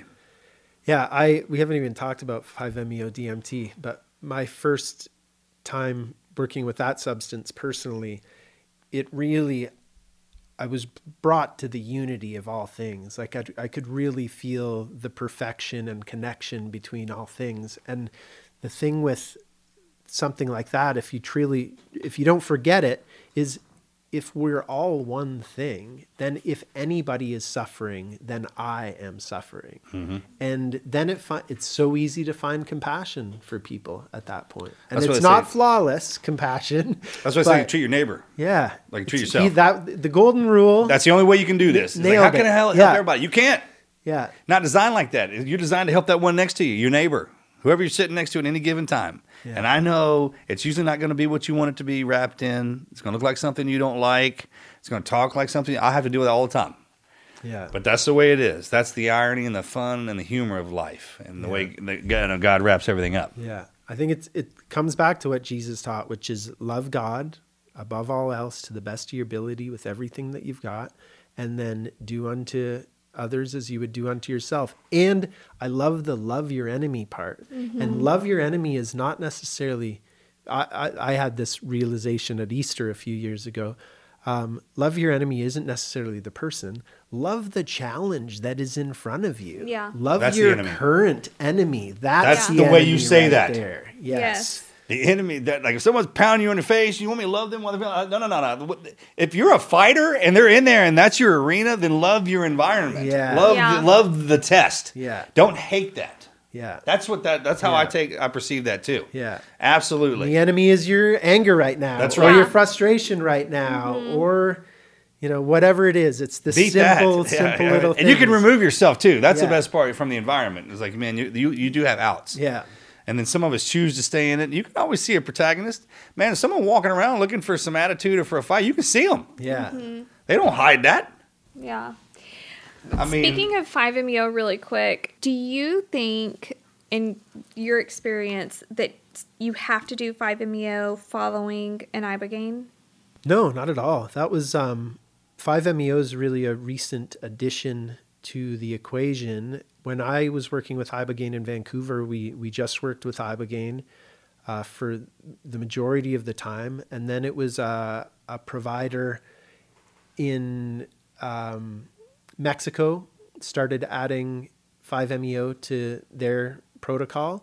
When I first heard about it, I'm like, eh, mixing medicines. I don't know. I was a bit of a purist and, and didn't know if that was cool. But then I treated somebody in Vancouver, a, a younger guy, 24 years old, but had, had been addicted to heroin since he was 15 years old. Oh, wow. And it was a tough detox, and he was feeling pretty rough afterwards.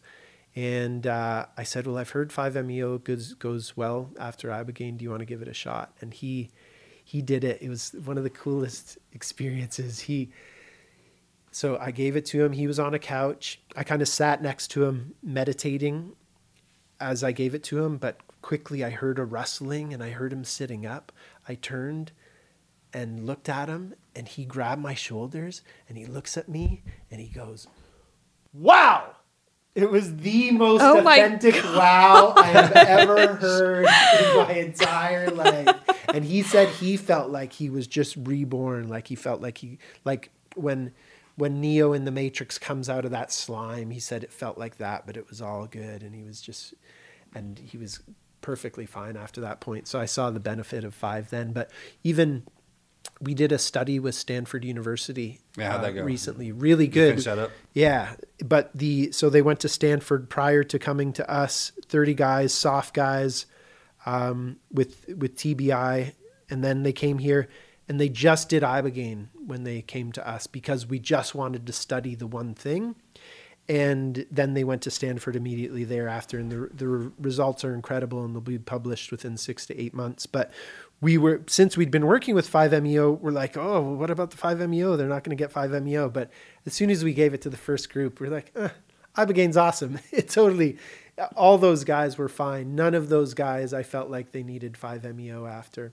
And then they got to come back a month later for 5MEO. I feel like the people that I've seen that have gone through, how I've explained it in very layman's terms, is the 5MEO will strip you of any darkness or ego or whatever that is, but having the five afterwards or a few days later is like filling that void that was ripped out with just pure light. Yeah. Do you think that's a good? My metaphor is Ibogaine sandblasts you from the inside out, and 5MEO polishes you from mm, there. That's good. Yeah, or uh, it's the icing on the cake, or but for the and and just as the stars aligned for that Stanford study, everybody popped out of ibogaine quite well, mm. S- and I didn't feel like we missed the dropped the ball on not giving them five. But for people who are still feeling a bit discombobulated a day or so after, and you give them five MEO, it seems to push them through and really help them in a in a really nice way. Awesome. Yeah. Well, thank you for Yeah, brother. coming on and Thanks telling us about me. all of this. I mean, it needs to be talked about more. Yeah. And just the everyday people, whether they want to do it or they know someone that needs it, can they, you know, veterans can obviously, special forces can go through Vet Solutions Yeah. Um, for funding or for grants, but for everyday people, can they contact Yeah, they can find us at our website. We're called Ambio Life Sciences. So AMBIO. The website is ambio.life. And yeah, we, we do programs where we tend to bring veterans and first responders in together. Uh, definitely mostly groups with veterans, then groups with veterans and first responders, and then civilians as well. And everybody is welcome. Anybody that feels a call. Um, we just I think just somehow because of the way the the cookie has crumbled, we don't attract a lot of psychedelic tourists. It's not people who are just looking for the next know, uh-uh. thing. Yeah, not what no, that is. no, we don't want those kind of people, but people who are seeking true Ha! healing. If they come wandering That's in there, we're that's the last after. time they'll do that. yeah. yeah. Yeah. It's, it really is a, an inner healing. Mm-hmm. And whether someone listening needs it or you know of somebody, your son or daughter or mom, you know, whoever it is, we all have someone in our life that we're like, ooh, she needs that or he needs that. Everybody, every family has at least one person they know that needs it. Um, but it's so hard to get information about it. Yeah. So having your website handy. Oh, dude, you mentioned you mentioned vet solutions so vetsolutions.org is uh, 501c3 amber and marcus capone started this nonprofit and have raised money to send so many guys So through many. for treatments like Great this people. they are How about that incredible crew, huh? human beings just the most miraculous human beings i've ever What about met. that dude? I've- he's so good And Amber, how about her? the, huh? the pair of Marcuses in my life. Right, are yeah, right. You got both of pretty us. We're both here. Yeah. Um, but, you know, people are looking for ways to spend money, donate money in a way that's actually going to have an impact on your country.